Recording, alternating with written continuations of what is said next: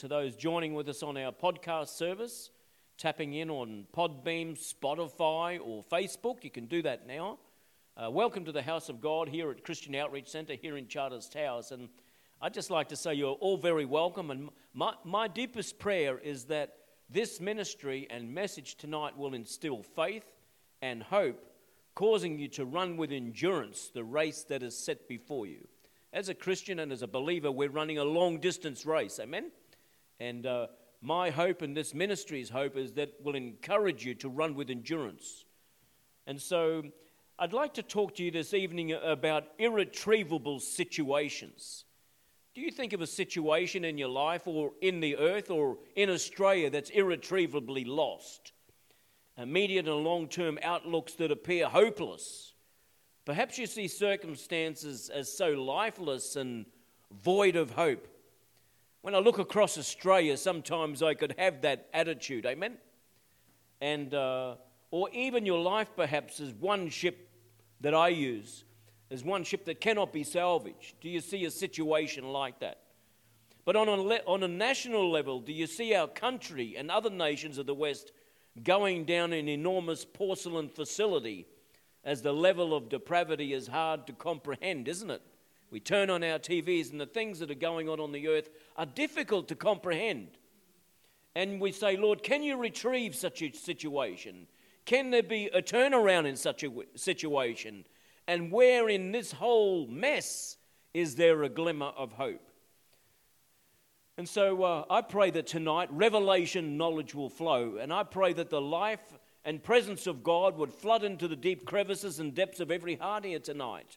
Let healing, hope, and wholeness be the people's portion in Jesus' name. That's my, that's my hope for each and every one of you and for what you're believing for and for this nation. I believe there is a hope. The foundation of the Christian message, it begins at the tomb, amen? That's true, isn't it? The start of the Christian message begins at the tomb. So it shows you that even something that is dead can be brought and resurrected to life. The symbol of our mighty faith is the cross, representing finality and a gruesome end. The cross itself was an instrument of death. How final can you get? And yet, to each and every one of us, it's a symbol of hope. And so, it is not the end, in fact, but it is often the beginning. And the message of the cross has been the greatest sign of hope to any people in any age, despite the darkness or the despair that you may feel about any given situation that you can think of. Can you think of any dark situation that you think there is just no hope? The cross is still the answer, amen. The tomb is still the place of resurrection power. There may be the outlook in the natural is bleak, but there may be a tomb, but resurrection power is on the way. In fact, for there even to be a resurrection, there must be a death as hard as it may be at the time to endure. Abraham, when there was no hope, in hope believed. So how is that for a start for us? Romans 4:17, and it's a great chapter on faith. God who gives life to the dead and calls those things which do not exist as though they did, who contrary to hope, in hope believed. What a message of encouragement is always the cross. In the face of life's realities, there are spiritual truths that we as believers in Christ firmly adhere to with great expectation. Hope and vision are infused with power when the substance of faith is presented. Amen. When you have a, a vision or a hope for the future, connect that with faith, which is now, and you have something of substance. Faith is a substance, meaning that you either have it or you don't. So, hope, faith instilled into a vision brings substance to that vision. Abraham was justified by faith in Romans chapter 4, and so are we today. Habakkuk 2 4, Romans 1 17, and Hebrews 10 38 boldly declare that the cornerstone of the great Martin Luther's Reformation, the just shall live by faith. Amen. Not a walk in the dark. Oh, no, it's not. A venture in faith is a walk in the light, amen? It is a walk in the light. The just, neither being blind nor stupid, we're not blind nor stupid because we're a person of faith. substance that is higher and holier and of more intrinsic worth than silver or gold. Amen. Silver and gold have I none, Peter said. And it didn't matter whether he had a cracker to his name because you can't purchase salvation anyway. Who would like the word of God dumbed down this evening? Amen? Who would like it really dumbed down? I think we all need to rise up, amen, to the message. A lot of people these days are dumbing down their messages. They say, oh, the people can only handle 15 or 20 minutes. That's their concentration span. Uh, you know what? In, in the times of the, of the Puritan fathers, amen, they used to preach for two and three hours. George Whitefield preached for three hours on his last message before he died, amen? Three hours. And the people didn't want to go home. When you're hungry for the word of God, two or three hours won't be enough. You'll still won't want to go home. So I pray that I, I'm not going to dumb down tonight's message, amen? I believe we have a capacity in this day and age to comprehend what God has written plainly in His Word, amen? The Word of God is written for the day to day people, for everybody to comprehend and everybody to apprehend, amen? As we read in 1 Kings, the history of Israel, the glory days of its early kings, King Saul, King David, and Solomon, it came to an end in chapter 11. And Solomon's son Rehoboam, and which I spoke about a week or two ago, comes to the throne as an unwise king, and the result was that the kingdom of Israel was divided and was to never be united again for over two and a half thousand years. Amen? It took two and a half thousand years. June 7, 1967, and the gates of Jerusalem were united again for the first time in over two and a half thousand years. And so the northern kingdom of Israel, it came to an end in 722 BC when the Assyrian armies took away its captives, its people, and carried them into Assyria. And it was because of their idolatry and sin. It was a consequence of the nations given over to depravity, idolatry, and sin. They gave up on the God of Abraham, Isaac, and Jacob and begin to embrace gods not of their fathers. Amen? Does that remind you of Australia in the West, perhaps? We've given up on the God of Abraham, Isaac, and Jacob and have embraced anything and everything. But in the northern kingdom, there was a usurping king named Jeroboam. He secured his leadership in the northern kingdom by setting up an apostate and counterfeit religious system. Anything apostate, counterfeit, is of the devil. Amen? It may look good, it may sound good, it may come as, as an angel in light, as described in Satan himself. I call it the bright lights of hell. I call it chocolate coated gravel. It tastes good on the outside, but you suck that truck, chocolate off, and all you're left is gravel in your mouth. Amen? That is the bright lights of hell, and it is an apostate system. You got a counterfeit God. I won't go into all the details there. A golden calf at Bethel and Dan. They set up a, counterfeit place to worship these foreign gods, a counterfeit high or sacred place. There was a counterfeit priesthood. There was a counterfeit feast of tabernacles or feast of booths, all counterfeit. They all had the appearance of looking good, but they were all counterfeit, the whole lot. There was a counterfeit months to celebrate their religious festivals. They changed everything. They changed signs and seasons and days and years. There was a counterfeit altar. There was a counterfeit incense burning, which was forbidden by God in Exodus chapter 30. I won't go into all the scripture references for the sake of time, but the root of this usurping rebellious kingdom would produce, it produces detestable fruit, unpalatable to God, and would in the course of time be judged. Right now, Australia is producing unpalatable fruit to God, and in the course of time, when the days of grace have come to their conclusion, there will be a judgment on the earth. Amen? It is called a day of reckoning. Right now, we're not seeing the day of reckoning, but don't fear, it's coming. It's only around the corner. Amen?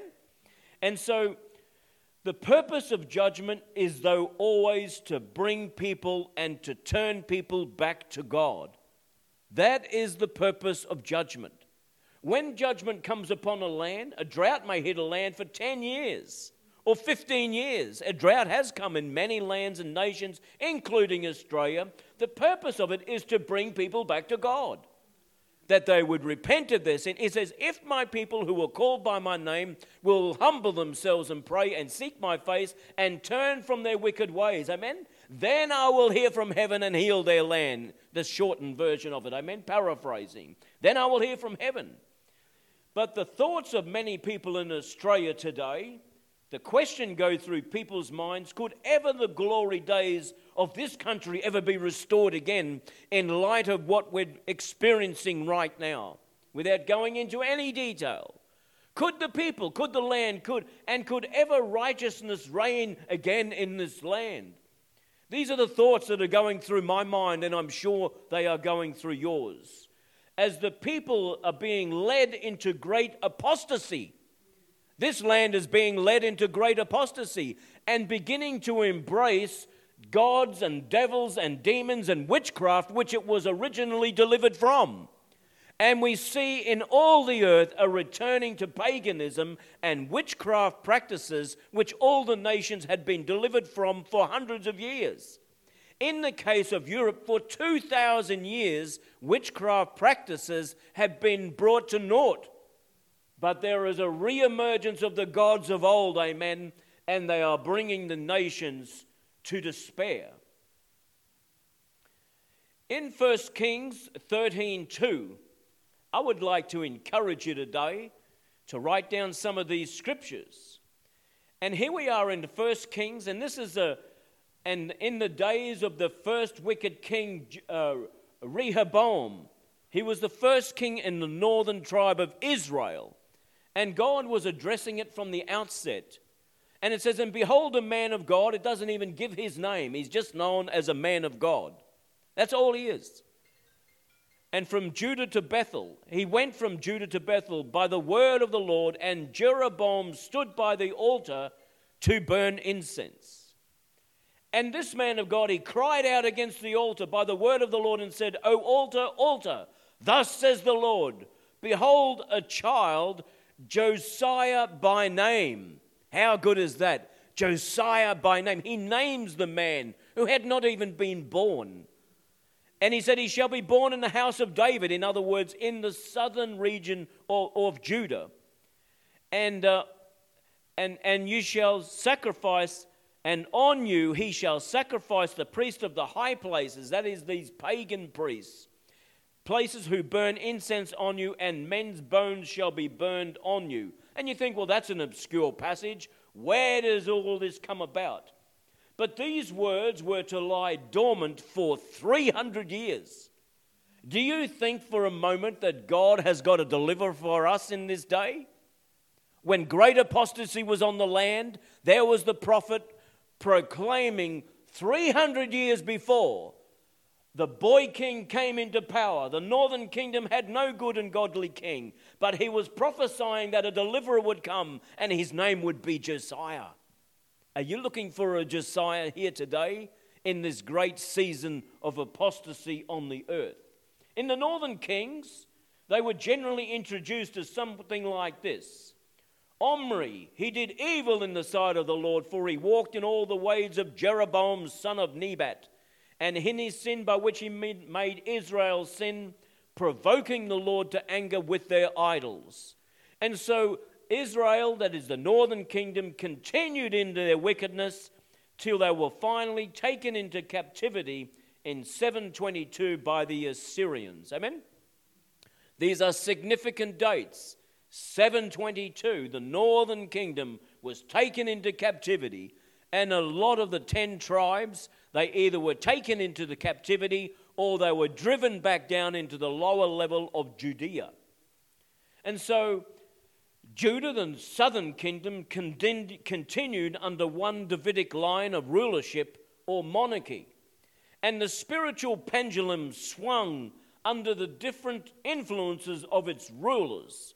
And the southern kingdom had 20 kings, and it records that Judah had five good kings five out of 20. The northern kingdom had none out of their 19. There was Abijah, Jehoshaphat, Jotham, Hezekiah, and Josiah. And these good kings were the reformers and the revivalists of the day.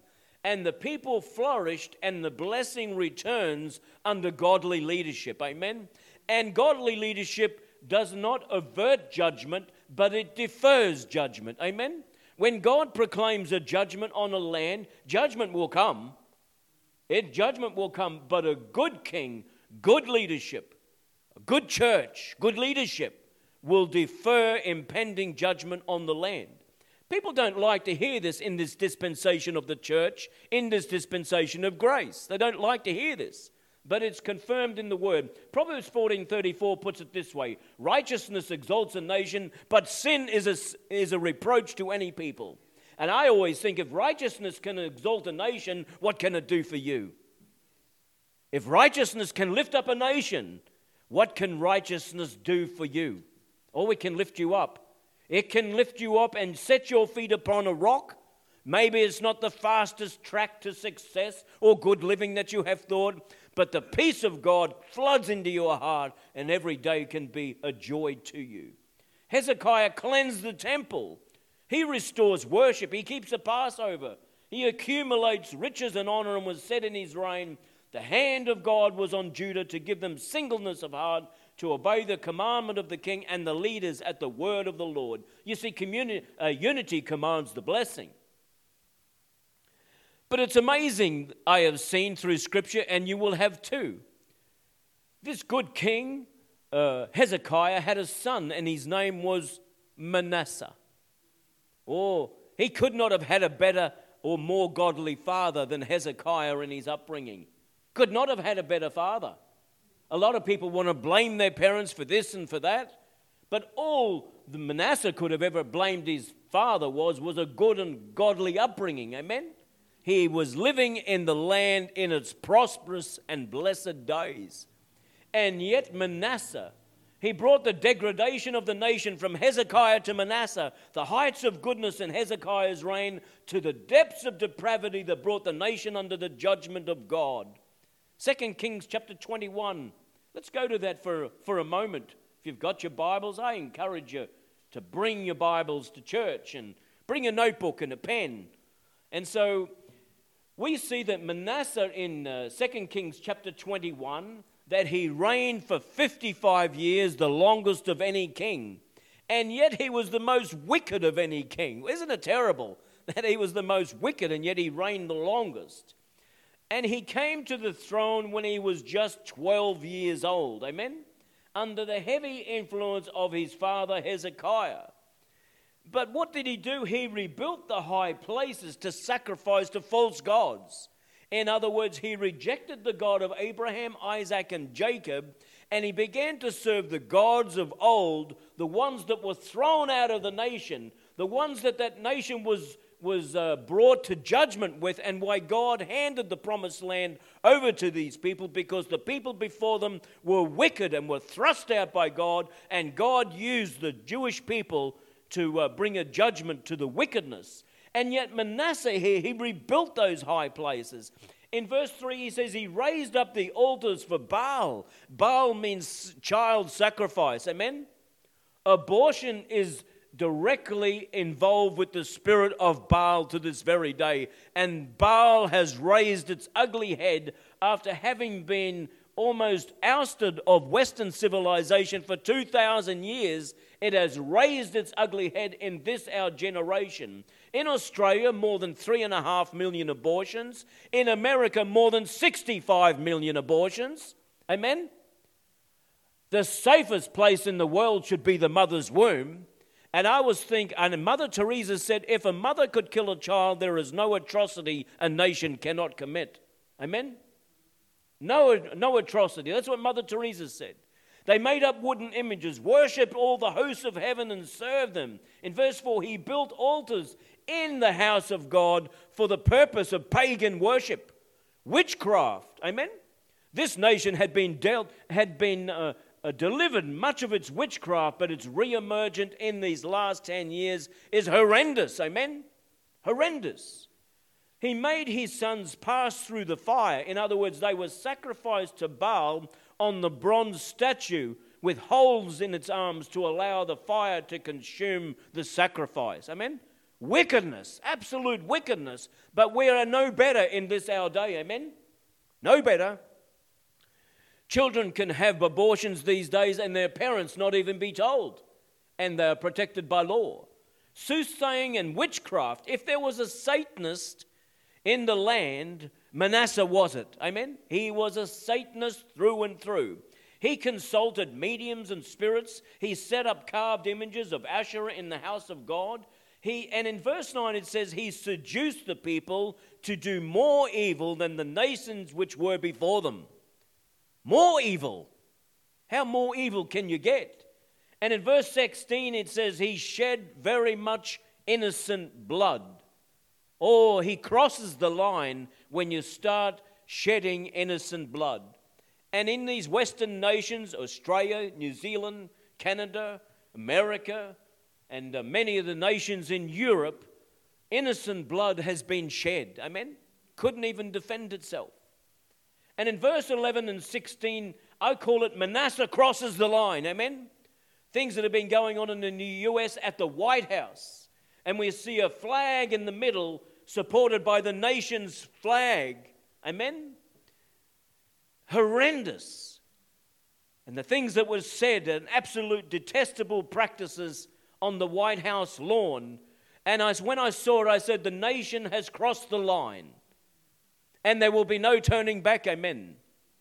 But there will be a, a Josiah moment for, the, for us, for this nation and for America. There will be a Josiah moment, should we want to partake of it. And uh, so, but that is not the end of the story. Often, Chronicles, in the same context, Chronicles gives a, a rundown of the same kings of Judah in a, from a godly perspective. And so, uh, it, it, uh, I didn't go over it there, uh, but it says in, in, second, in Second Kings back there how God was to bring judgment to the nation. Amen? And it gives it step by step by step for all the atrocities, and it goes into great detail. However, after this occurred, something Manasseh did, and it was the greatest deed he ever did. And the greatest thing that Manasseh was, he did, is that he repented. Can you see? He was one of the most wicked men who ever lived, and yet he repented and received forgiveness. It's a good thing, isn't it? Read Second Chronicles here, 33, 1 to 9. Let me go there for one, for one moment. Manasseh was 12 years old when he became king. He reigned 50 years in Jerusalem. Hang on, just hold, hold the line. And the Lord spoke to Manasseh in verse 10 and his people, but they would not listen. Therefore, the Lord brought upon him the captains of the army of the kings of Assyria who took Manasseh with hooks, bound him with bronze fetters, and carried him off to Babylon. Those hooks could have been put in his jaw, they could have been put in his cheek. Amen? They could have been put in his shoulder or on his breast. That's what, that's what foreign armies did to their captains.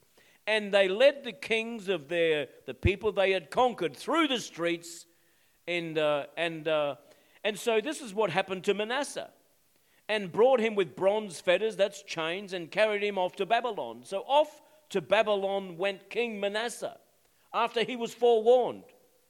Now, when he was in affliction, this is probably one of the uh, most amazing verses in the whole of the Bible because it shows you the depth of depravity that man can go, yet it shows you the heights of God's grace and forgiveness that God will go. Here he is, one of the most godless men in all the earth, and it says, Now when he was in affliction, he implored the Lord his God. He humbled himself greatly before the God of his fathers, and he prayed to him, and he received his entreaty, heard his supplication, and he brought him back. Who brought him back? God brought Manasseh back to Jerusalem. He forgave him. 55 years he'd been leading, and then Manasseh knew that the Lord was God. Amen? There is hope for every person. You may see down your best friends and people in your family, and you say, Oh, there's no hope for them. I don't care what they have done. The Bible says, I don't think, I don't know a person who's worse than Manasseh right now. Amen? I do not know one person who has sacrificed his own children in the fire. And yet there was forgiveness for this wicked king Manasseh. It's hard to comprehend the goodness of God, isn't it? People in people in our we find that sort of forgiveness difficult to comprehend. But when a repentant heart comes to God, he will in no wise cast out. The greatest thing that Manasseh did was to repent, showing the depths of depravity that man can reach and the height of grace that God extends. And so Chronicles reports or records the repentance of Manasseh. In addition to that, he's, in his time, he seduced the whole of Judah and all the inhabitants of Jerusalem to do more evil than the nations that would. So he was a leader of leaders. I mean, he was the king of the land, a person of no, there was no more person of greater influence over his people than the king. And he caused all the people of the land to be seduced by his own wickedness. When he died, and so we see here that Manasseh came to Christ. Manasseh repented. Manasseh came to God. He came to his senses. And really, that's what coming to salvation is. A person like the prodigal son came to his senses. Amen? It's a great day when we come to our sentence. Sentence. Senses. so his son then comes to power. He's about 22 years old, and his name is Amon. But he was uh, influenced, heavily influenced, and he was an absolute byproduct of depravity and debauchery. So Manasseh had a son, and his name was Amon. And Manasseh repented, but his son, although a witness, did not. His son never repented. And so the Lord, it says, killed him. After two years in the saddle, he was, uh, he was uh, removed. And uh, Amon probably witnessed some of his own brothers sacrificed on the altar of Baal at Topheth in the valley of Hinnom, which is just outside the walls of Jerusalem. I've been there. And uh, so now comes to the throne Josiah, the boy king. Amen? And this is the most exciting part of the message because we see that God has always got an answer. And this Josiah was already ordained 300 years before by a prophet of the Lord. Amen? 300 years. Does God know the state of Australia? Yes, He does. And He is already raising him himself up a Josiah for the day in which we live. Amen? And do we need a, do we need a Josiah? Oh, yes, we do. Oh, yes, we do. Josiah was eight years old, so he was another boy king. And so who groomed him? Josiah. And, and he reigned 31 years in Jerusalem. And it says, um, he did what was right in the sight of the Lord, and he walked in the ways of his father David, and he did not turn aside to the right hand or to the left. For in the eighth year of his reign, while he was still young, so he's only 16 years old, he began to seek the God of his father David. Where did he get that influence to begin to seek God? The Bible tells me that the book of the law was lost. The Bible also tells me that the priest of the day couldn't even read. Amen? He had no interest in the Word of God. Where did he get that influence? And the answer is simple. He did not get it from his father, but he got it from his repentant grandfather Manasseh. And Manasseh, in, the, in his dying years of his kingship, being restored by God Himself, he was forgiven of every atrocity. He knew the horrendous mistakes as a king that he had made, and he saw his grandson, the boy king, and in, him, and in his grandson, he saw himself, and he says, Oh, how I wish I had done it differently. And he looked to his grandson and he took his grandson by the hand and he began to instill the goodness and the grace of God. And he says, If I had my time again, I would do it this way, and I would do it this way, and I would do it God's way. And Josiah, the boy king, he heard every word that his, that his grandfather spoke. Oh, isn't it good when grandfathers and grandmothers get around their grandkids, amen, and begin to instill the oracles of God? Oh, we can do that. Who do you have influence over today? Oh, there are so many. What a great, what a great message this is. And just and although although judgment had been uh, placed upon Judah and Israel as a collective. Josiah stemmed the tide of wickedness, and in his day there was a great revival in the land. A great and almighty revival in the land. There were three major revivals in, in that time, and they were under Jehoshaphat, Hezekiah, and Josiah. They were the revival kings. And companies, business institutions, governments, they all rise and fall on leadership, and the church is no different. Amen? But when the church under good leadership begin, and you can get behind good leadership when you see it. Sometimes it's rare, but when you see it, get behind it, support it, because there is a reprieve for the land when they begin to seek God with all their heart. And I believe Australia is in a very, very similar situation, not to the days of Josiah, but we are right now in the midst of the days of Manasseh, when such debauchery and atrocities are happening from our kindergartens to the open streets. There is nothing sacred anymore. And we are waiting for God's Josiahs to be appointed to their position. Amen. And that there will be a revival. And we would be on a verge of a mighty spiritual awakening for the land and even for the West. Amen. You think things are too far gone. They couldn't have been further gone than in the days of Manasseh. Could not have been more wicked than in the days of Manasseh. And politically, the voice of the quiet conservative masses right now is being ignored. Amen? That's exactly what has happened. But we, as a church and a believing church in the person of Christ, we need to develop a backbone and begin to be strong and courageous and declare to be true what we know to be true. The tide, I believe, will turn, and that will be a reprieve. It will not remove the judgment that will come upon this land.